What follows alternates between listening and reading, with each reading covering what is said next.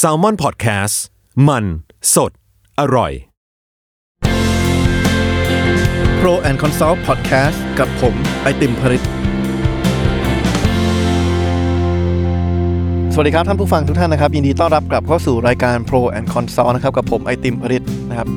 วันนี้หัวข้อที่อยากจะมาพูดถึงเนี่ยถือว่าเป็นหัวข้อที่เกี่ยวข้องกับอุปสรรคอายุนะครับ คือท้ายสุดแล้วเนี่ยถ้าเรามาดูถึงโมเดลของบริษัท consult เนี่ย ต้องยอมรับว่ามันเป็นเรื่องที่ธรรมชาติมากนะครับที่เด็กจบใหม่ที่เข้ามาทำ consult แล้วเนี่ยจะเจออุปสรรคเรื่องนี้ เพราะว่าท้ายสุดแล้วเนี่ยสิ่งที่บริษัท consult เขาทำซึ่งผมไม่รู้มันมันมาจากความงกหรือเปล่านะ คือเขาจะชอบรับเด็กจบใหม่เข้ามาเนี่ย แล้วก็ให้ทำในตำแหน่งที่มันมีภาระหน้าที่ค่อนข้างเยอะ ในมุมหนึ่งมันก็ดี เพราะว่าพอเรามีหน้าที่การงานเยอะเนี่ย เราก็ได้เรียนรู้เร็วนะครับ แต่ในอีกมุมหนึงเนี่ยมันเลยกลายเป็นว่า มันจะเจออุปสรรคเรื่องอายุเยอะ เพราะว่าลูกค้าที่เราไปทำงานด้วยเนี่ย มักจะมีอายุเยอะกว่าเรานะครับถ้าผม ฉายภาพไปเห็นชัดเนี่ยอย่างทีม consult ที่ไปทำโปรเจกต์โปรเจกต์หนึ่งเนี่ยส่วนมากเขาจะแบ่งเป็น 3 ระดับ ก็จะมีเขาเรียกว่าเป็น partner นะครับซึ่ง partner ของแต่ละโปรเจกต์เนี่ยส่วนมากจะไม่ได้ดูโปรเจกต์เดียวนะเวลาหนึ่งก็จะบินไปบินมาจันทร์อังคารดูแลโปรเจกต์หนึ่งกับลูกค้าหนึ่งพุธพฤหัสไปดูอีกโปรเจกต์หนึ่งกับลูกค้าอีกคนหนึ่งนะครับ partner ส่วนมากก็จะเป็นคนในบริษัทเราที่จะไปดีลกับ CEO ของบริษัทลูกค้า คือจะไปไปดีลกับแค่ระดับผู้บริหารนะครับรองลงมาเนี่ยก็จะเป็นตำแหน่งที่เราเรียกว่า project manager ครับ project manager คือจะเป็นคนที่ อาวุโสสุดในจำนวนคนที่อยู่กับลูกค้าคนเดียวทุกๆวันนะครับซึ่งส่วนมาก project manager เนี่ยก็จะอายุประมาณ 20 ปลายๆนะครับถึง 35 ตอนตำแหน่งล่าสุดที่ผมทำที่บริษัท consult ก่อนลาออกก็คือเป็น junior project manager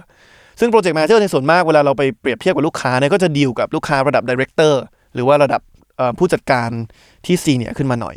เพราะนั้นพอลงมาปุ๊บเนี่ยมันก็เลยกลายเป็นว่าเด็กจบใหม่ที่เป็นระดับ Associate หรือว่า Analyst เนี่ย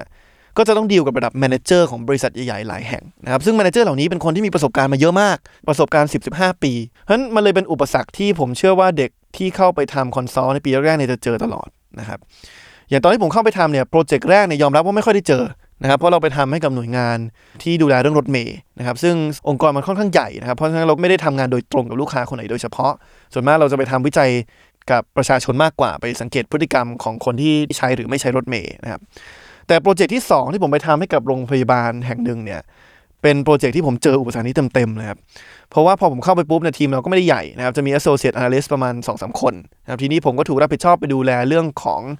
HR นะครับ คือไปทำงานร่วมกับทีม HR ในโรงพยาบาลว่าทำยังไงให้เขาเสร้างวัฒนธรรมองค์กรที่คนอยู่แล้วอยากลาออกน้อยลงทำยังไงให้เขาสามารถรับสมัครแล้วก็หา คนเข้ามาฟิลตำแหน่งที่เขายังขาดอยู่ได้นะครับผมก็ไปทำงานโดยตรงกับคนที่เป็น manager ฝั่ง HR นะครับชื่อว่าคิมมี่นะความจริงตอนนี้ก็คือถือว่ายังเป็น Facebook Friend กันอยู่นะครับ ก็ยังยังยังพูดคุยกันอยู่เรื่อยๆ แต่ตอนแรกที่เข้าไปทำเนี่ยโอ้โห ผมแบบเจอแรงเสียดทานเยอะมากนะครับ เพราะว่าคิมมี่เนี่ยเขาเป็น HR Manager อยู่เกือบ 5 ปีแล้วที่โรงพยาบาลนะครับ ก่อนหน้านั้นก็มีประสบการณ์ทำงานเนี่ยเกิน 10 ปี อายุเขาเนี่ยผมไม่เคยกล้าถามนะครับ แต่ว่าเขามีลูก 3 คน และคนโตสุดของเขาเนี่ยอายุห่างจากผมประมาณ2-3ปีผู้พูดตามตรงก็คือเป็นรุ่นแม่ผมแหละเหมือนไปทำงานกับคนรุ่นแม่ผมนะครับเพราะแน่นอนพอเราเข้าไปปุ๊บเนี่ยเขาก็จะมองเราด้วยสายตาที่ว่าเด็กคนนี้เป็นใครวะคุณจะมารู้ดีกว่าฉันได้ไงว่าทำงาน HR เป็นยังไง คุณก็ไม่ได้ทำงานสายนี้มา คุณก็ไม่จบด้านนี้มา ฉันทำงาน HR มา 10 15 ปี คุณจะมารู้อะไรดีกว่าฉันนะเพราะฉะนั้นตอนแรกๆยยอมรับว่าโห เจออุปสรรคมากเลย เวลาเราจะเข้าไปเสนอแนะ หรือจะเข้าไปวิเคราะห์ปัญหาถามคำถามอะไรก็มักจะเจอ ทั้งสีหน้าแล้วก็คำพูดที่ไม่ได้เป็นมิตรสักเท่าไหร่ ทีนี้พอผมมาคิดย้อนไปถึงชีวิตผมนะความจริง สถานการณ์นี้เป็นสถานการณ์ที่ผมเจอบ่อยมากนะครับผมไม่รู้ทำไมเหมือนกัน คือตลอดชีวิตผมเนี่ยผมชอบไปอยู่ในสถานการณ์ที่ผมแบบเด็กสุดอะคือตอนที่ผมอยู่มหาลัยนะครับผมก็ไปมีส่วนร่วมในสมาคมที่ชื่อว่า Oxford Union นะครับเป็นสมาคมนักศึกษาที่ใหญ่ที่สุดที่มหาวิทยาลัยออกซฟอร์ดโดยรูปแบบของสมาคมเนี้ย ก็คือเขาจะมีการเลือกตั้งนะครับ คือคณะกรรมการบริหารทุกคนที่เข้ามาบริหารสมาคมเนี้ยจะเป็นนักศึกษาที่มาจากการเลือกตั้ง เพราะฉะนั้นทุกๆ ปีเนี่ยหรือว่าทุกๆ วาระเนี่ยก็จะมีนักศึกษาอายุ 20 นิดๆกลุ่มหนึ่งที่เข้าไปบริหารองค์กรนี้ ร่วมกับพนักงานประจำซึ่งบางทีอายุ 50-60 แล้วแน่นอนธรรมชาติมันก็คือ อาจจะคล้ายๆ กับภาพการเมืองที่เราเห็นในระบอบที่เป็นประชาธิปไตยก็คือว่าข้าราชการประจำหรือพนักงานประจำเนี่ยโอ้โหจะอายุมาบางที 5 ปี 10 ปี ในขณะที่ทุกปีเนี่ยก็ต้องมาเจอกลุ่มเด็กอายุ 20 กลุ่มใหม่ที่เข้ามาคิดว่าตัวเองแน่ พยายามจะมานำเสนออะไรใหม่ๆเพราะฉะนั้นแน่นอนพอเริ่มต้นมันก็จะมีมุมมองที่แตกต่างกันไปนะครับผมเองก็จำได้ว่าตอนนั้นก็ต้องทำงานเยอะมากตอนที่เข้าไปเป็นประธานร่วมกับเอิ่มตำแหน่งหนึ่งที่เขาชื่อว่า Bursar นะครับก็เป็นคนที่เรียกได้ว่าเป็นตัวแทนของพนักงานประจำทุกคนที่องค์กร ซึ่งเขาก็อายุณเวลานั้นน่าจะมากกว่าผมประมาณ 3 เท่านะครับยังจำได้วันที่ผมเข้าไปและสิ่งแรกที่ผมทำคือขอตัดงบ ประชาสัมพันธ์ที่เป็นหนังสือพิมพ์เนี่ยหรือว่าเป็น magazine เนี่ยเพราะผมรู้สึกว่าเออมันน่าจะประหยัดกว่าถ้าเราประชาสัมพันธ์ผ่านโซเชียลมีเดียตอนนั้น Facebook เริ่มมีการโฆษณาผ่านตรงนั้นบ้างเนี่ยโอ้กว่าจะอธิบายเขาฟังว่า Facebook คืออะไร คุณสมัครบัญชียังไงทำไมมันถึงสามารถเข้าถึงคนได้ในราคาที่ถูกกว่าหนังสือพิมพ์หรือว่าแมกกาซีนเนี่ยโอ้นานมากนะครับพอผ่านจากตรงนั้นมาก็มา McKinsey นะครับซึ่งพอมา McKinsey ก็อย่างที่เล่าให้ฟังก็มาเจอคนอย่างคิมมี่ที่เห็นหน้าเราก็รู้สึกว่าเออเด็กคนนี้จะรู้อะไร เสร็จแล้วเสร็จจาก McKinsey สองสามปีก็ไปประชาธิปัตย์อันนี้คงละไว้ในฐานที่เข้าใจนะครับว่าท้ายสุดแล้วไปประชาธิปัตย์พรรคการเมืองที่เก่าแก่ที่สุดเนี่ยเราก็เจอคนที่อาวุโสกว่าเราเยอะมากนะมีประสบการณ์เยอะกว่าเราเยอะมากเพราะฉะนั้นเราจะทำไงให้เราน่าเชื่อถือทำไงให้ให้เขารับฟังความคิดเรานะครับหรือแม้กระทั่งตอนนี้นะครับสตาร์ทอัพที่ผมทำอยู่ตอนนี้เนี่ยเรามีพนักงานทั้งหมด 70 คน ซึ่งความจริงอายุเฉลี่ยก็ค่อนข้างเด็กนะครับประมาณตั้งแต่เด็กจบใหม่ไปจนถึงผมว่ามากสุดประมาณ 40นะครับแต่ว่าคนที่อยู่ในทีมผมเนี่ยหรือว่า top team ของผมทุกคนเนี่ย เพิ่ง HR เขาก็ส่งรายชื่อพนักงานมาให้ผมเช็คก็ไปแอบดูว่าเออทุกคนเนี่ยโตกว่าผมหมดเลยนะครับอันนี้เป็นสิ่งที่ผมไม่กล้าสารภาพกับทีมนะแต่ผมยังรู้สึกแบบเขินๆอยู่ทุกวันเลยอะว่าแบบเฮ้ยคนเหล่านี้แบบเก่งมากมีประสบการณ์เยอะมาก ผมก็ไม่แน่ใจว่าผมจะไปเพิ่มประโยชน์อะไรให้กับงานเขาได้นะครับเพราะฉะนั้นผมไม่รู้ว่าทำไมเหมือนกันแต่ว่าชีวิตผมเนี่ยแทบจะทุกช่วงชีวิตเนี่ยจะเจอสถานการณ์ที่ผมแบบเด็กสุด ซึ่งพอมันเด็กสุดปุ๊บเนี่ยมันเลยทำให้มันเกิดความท้าทายว่าเออเราจะ ทำยังไงให้คนที่มีประสบการณ์มากกว่าเราเนี่ยเขารับฟังความคิดเห็นของเรานะครับบางทีผมแอบคิดเลยว่าเอ๊ะหรือว่ามันมันเป็นอาถรรพ์หรือเปล่าเพราะผมดันชื่อแบบไอติมอย่างเงี้ยคือมันเป็นชื่อที่แบบผมจะแซวตลอดว่าเป็นชื่อที่เหมือนกับคุณพ่อคุณแม่ไม่คิดว่าชีวิตนี้ผมจะโตอะ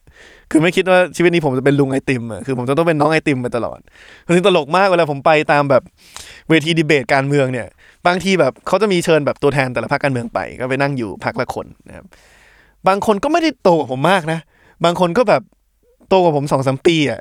แต่ว่าเวลาพิธีกรหรือว่าคนจัดงานพูดเนี่ยเขาจะแนะนำอ่านี่คุณคนนี้ใช้ชื่อจริง อันนี้คุณคนนี้อันนี้ใช้ชื่อจริงพอมาถึงผมอ่าน้องไอติมบางทีผมก็ยังไม่แน่ใจว่าพิธีกรอะคุณแน่ใจว่าคุณโตกว่าผมอะคือโดนมาตลอดครับ มันเป็นไปไม่ได้เลยอะที่เราจะเรียกความเชื่อมั่นจากคนที่อาวุโสกว่าเราจากชื่อเราได้อะคือแม้กระทั่งแบบม่วนก่อนไปประชุมกับธนาคารแห่งหนึ่งนะครับ ก็ไปในฐานะ CEO สตาร์ทอัพนี่แหละ เข้าไปถึงปุ๊บก็อ้าวน้องไอติม ไม่รู้ว่าน้องไอติมทำงานที่บริษัทนี้โอ้ผมว่าเป็นอาถรรพ์อะคงคงหลุดจากตรงนี้ไม่ได้จริงๆอะนอกเรื่องไปแล้วกลับมาเรื่องดีกว่า เอาเป็นว่า ผมรู้สึกว่าท้ายสุดแล้วเนี่ย อุปสรรคที่เด็กจบใหม่ หรือว่าคนรุ่นใหม่จะเจอทุกครั้งที่เข้าไปทำงานใหม่เนี่ย คือทำยังไงให้เราสามารถมีความน่าเชื่อถือเพียงพอได้ ที่จะทำให้คนที่อาวุโสมีประสบการณ์มากกว่าเราเนี่ยรับฟังความคิดเห็นเรา หรือว่า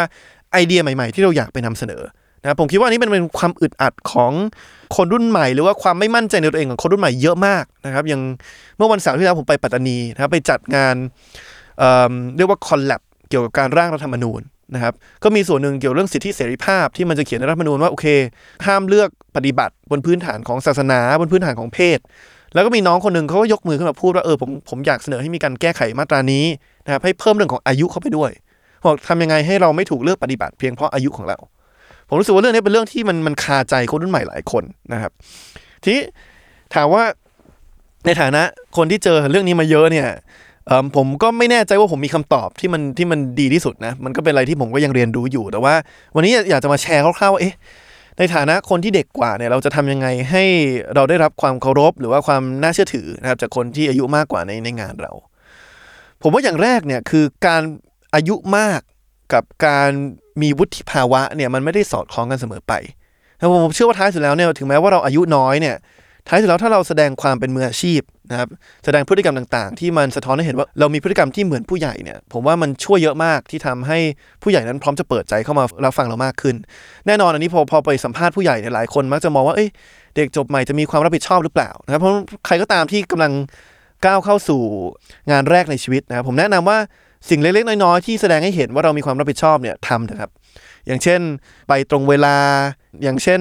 เเวลาใช้ภาษาใช้ภาษาทางการขึ้นเล็กน้อยนะครับ อย่างเช่น เวลาเจออะไรที่ไม่พอใจ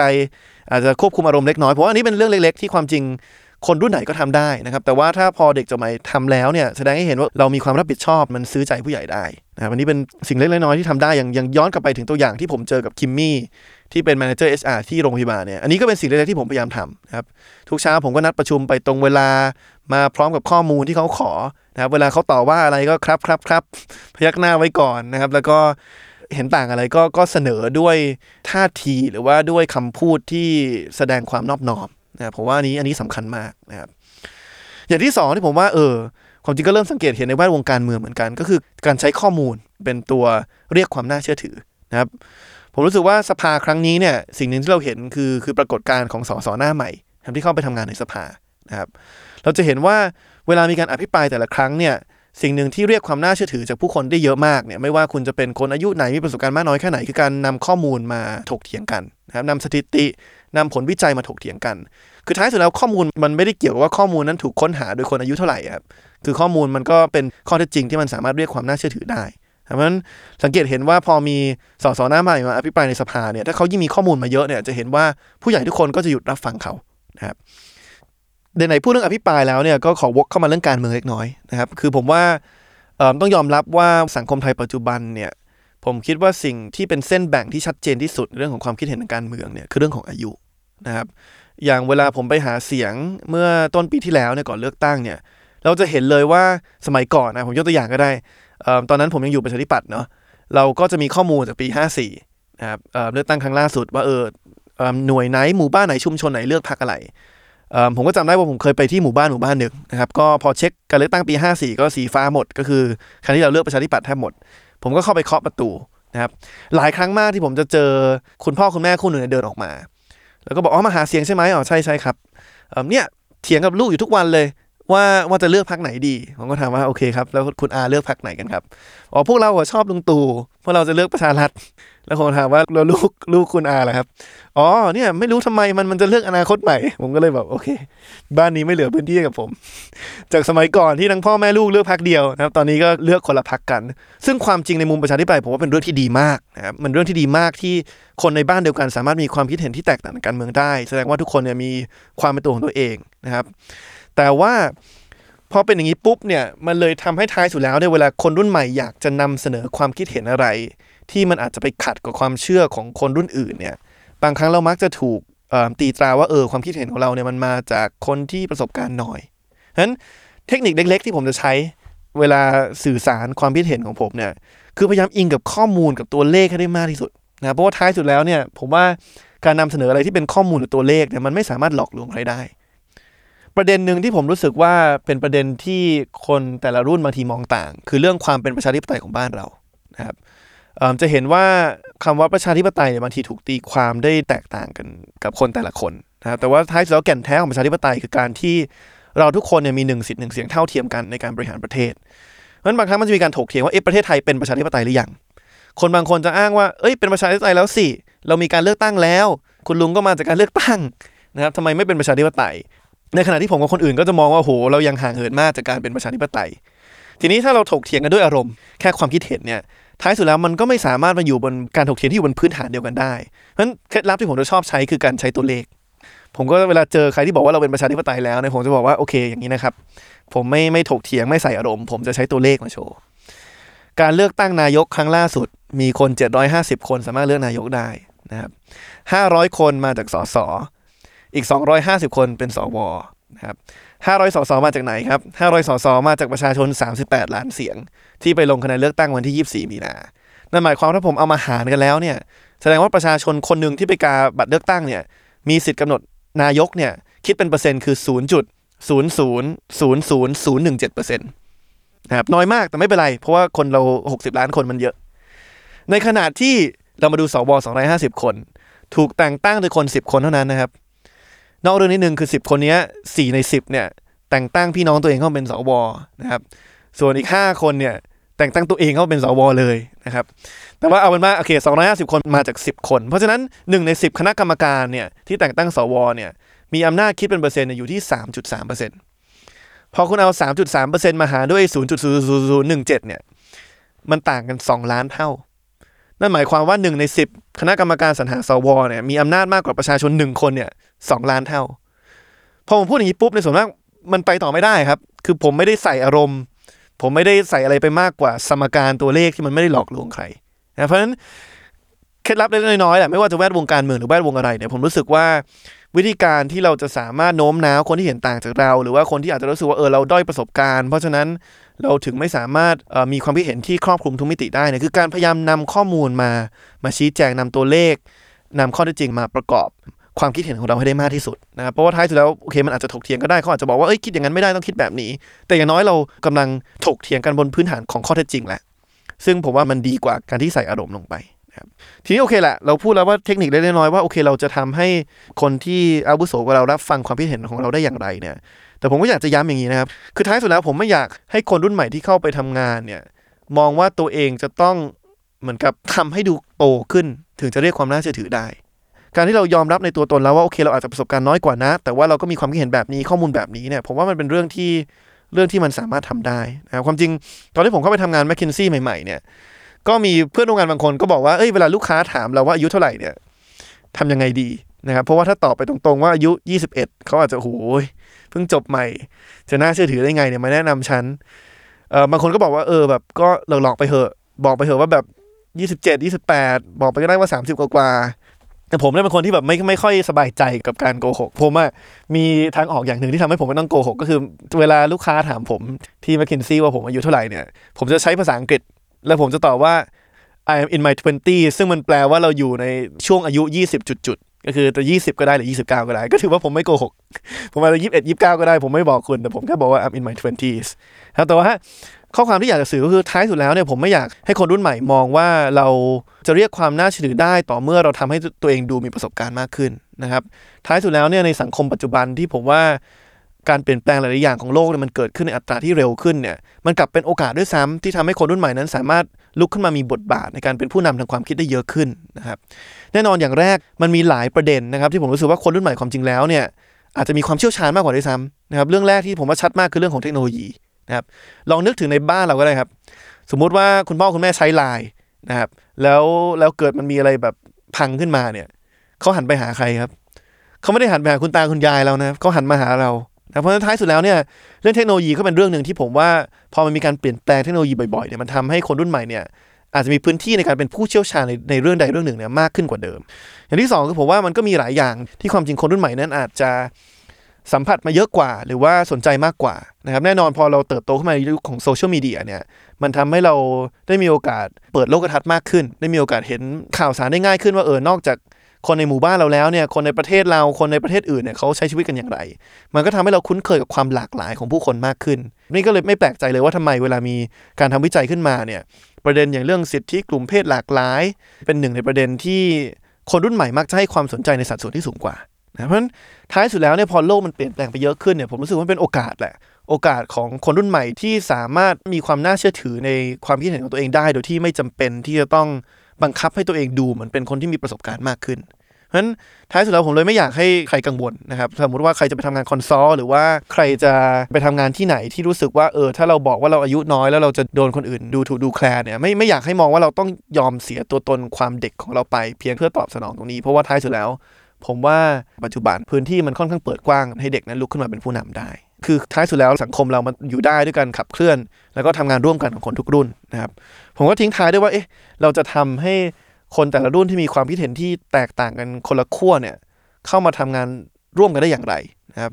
ผมมองว่าท้ายสุดแล้วเนี่ยสิ่งที่สำคัญมากคือเรื่องของการใช้ภาษา คือผมมีครั้งหนึ่งที่ผมไปบรรยายที่มหาลัยแห่งหนึ่งนะครับเรื่องของมุมมองคนรุ่นใหม่ต่อการเมืองไทยนะครับผมก็บรรยายคล้ายๆกับที่ผมพูดวันนี้แหละ แล้วก็มีมีน้องคนหนึ่งเขาก็ยกมือขึ้นมาถามตอนจบ แล้วเขาก็พูดด้วยอารมณ์ที่ผมว่าก็นับถือความมุ่งมั่นของเขานะเขาก็พูดว่าเนี่ย